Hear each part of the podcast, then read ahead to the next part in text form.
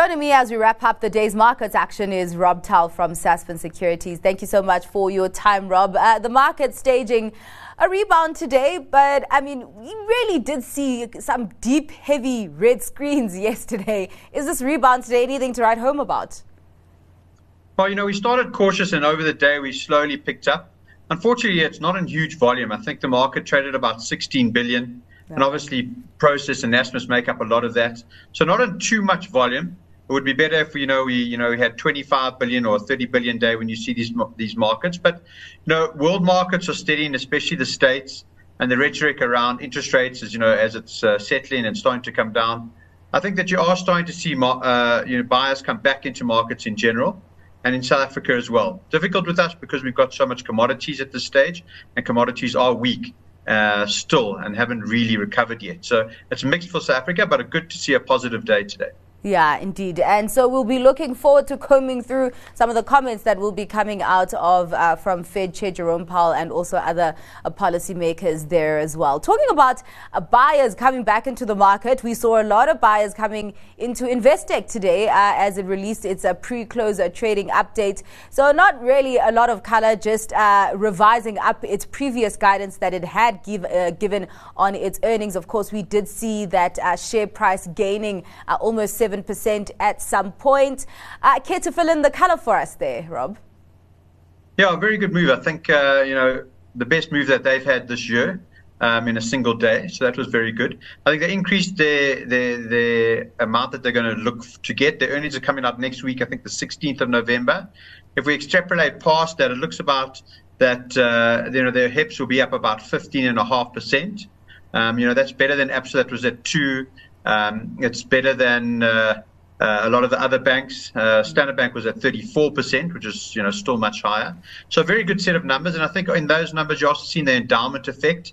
Uh, in in their numbers, they've got a good asset management uh, business within within Investec, and their higher base of clients are depositing. They've got higher values in their portfolios. So the endowment effect with the higher interest rates is really good in the banks. And this filtered through to the other banks as well. The other banks were firm today. So a very good set of numbers from Investec. They've cleaned up the bank a lot in the last two or three years.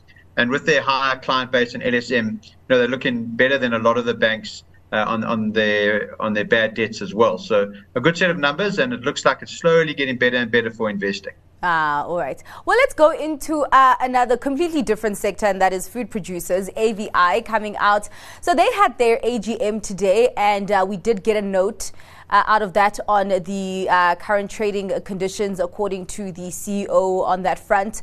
Of course, saying that the environment is still quite challenging. Of course, we know the the, the, the, the input cost pressures that food producers are undergoing right now, and obviously having to navigate uh, increasing selling prices, but also trying to make sure that their volumes uh, are kept intact as they're trying to protect their margins.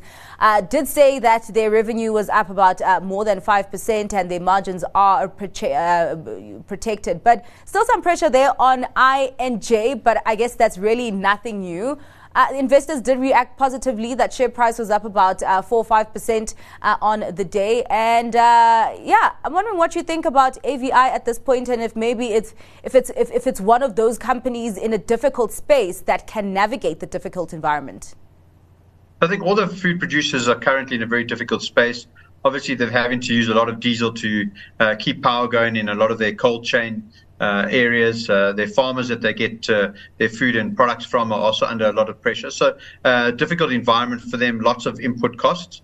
Uh, but you know, as uh, you know, AVI team is probably one of the better management teams in South Africa, and they've got some of the best brands in South Africa as well. So they've managed to keep their margins tight. I think in the statement today, uh, he he he, uh, uh, he read so he said that uh, their margins were still going to be firm and carry on ah. being where they are. And I think the market took you know took took that really well, and you saw that move up.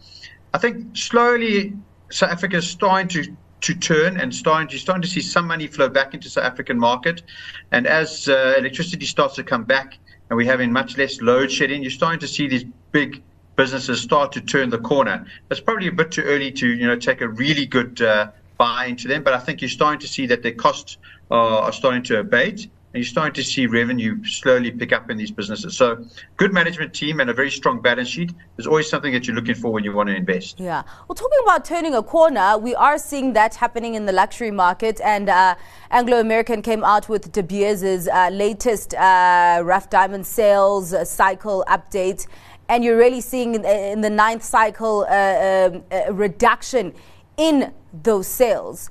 Um, yeah, what do you think about the luxury market at this point? Is this something to worry about, or just a cyclical thing where you know, as soon as interest rates um, start to come down and everything starts being kind of going smoothly, then we'll have a pickup in, in, in that luxury market.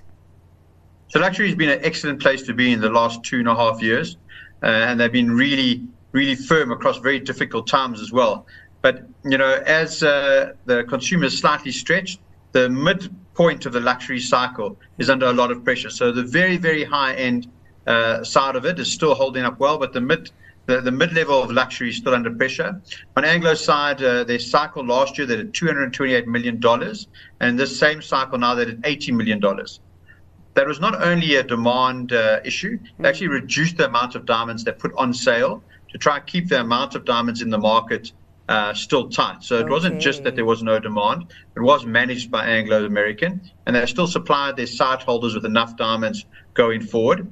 We really do like luxury, and I think, you know, as you see interest rates next year hopefully start to come down, that luxury component in the mid sector will start to pick up. So I think softness in luxury at the moment is an opportunity to you know carry on buying into luxury businesses. Ah, all right. Well, what else are you buying into today, Rob? Your stock pick. Well, I think you saw from Investec numbers that the endowment effect in the banks is still there and still firm. And my pick is First FirstRand. Uh, you know, they entered the lending cycle much higher up in the lending uh, on, the interest rate cycle. So we think that they're going to be lending into uh, into an environment where rates are going to start moving down, and we think they're very well placed. So FirstRand's my pick uh, for for the banks at the moment, and my stock pick. Ah, all right. Well, thank you so much for your time and giving us insights on what has been driving investors' money today, Rob. That was Robert Towell from Sasfin Securities.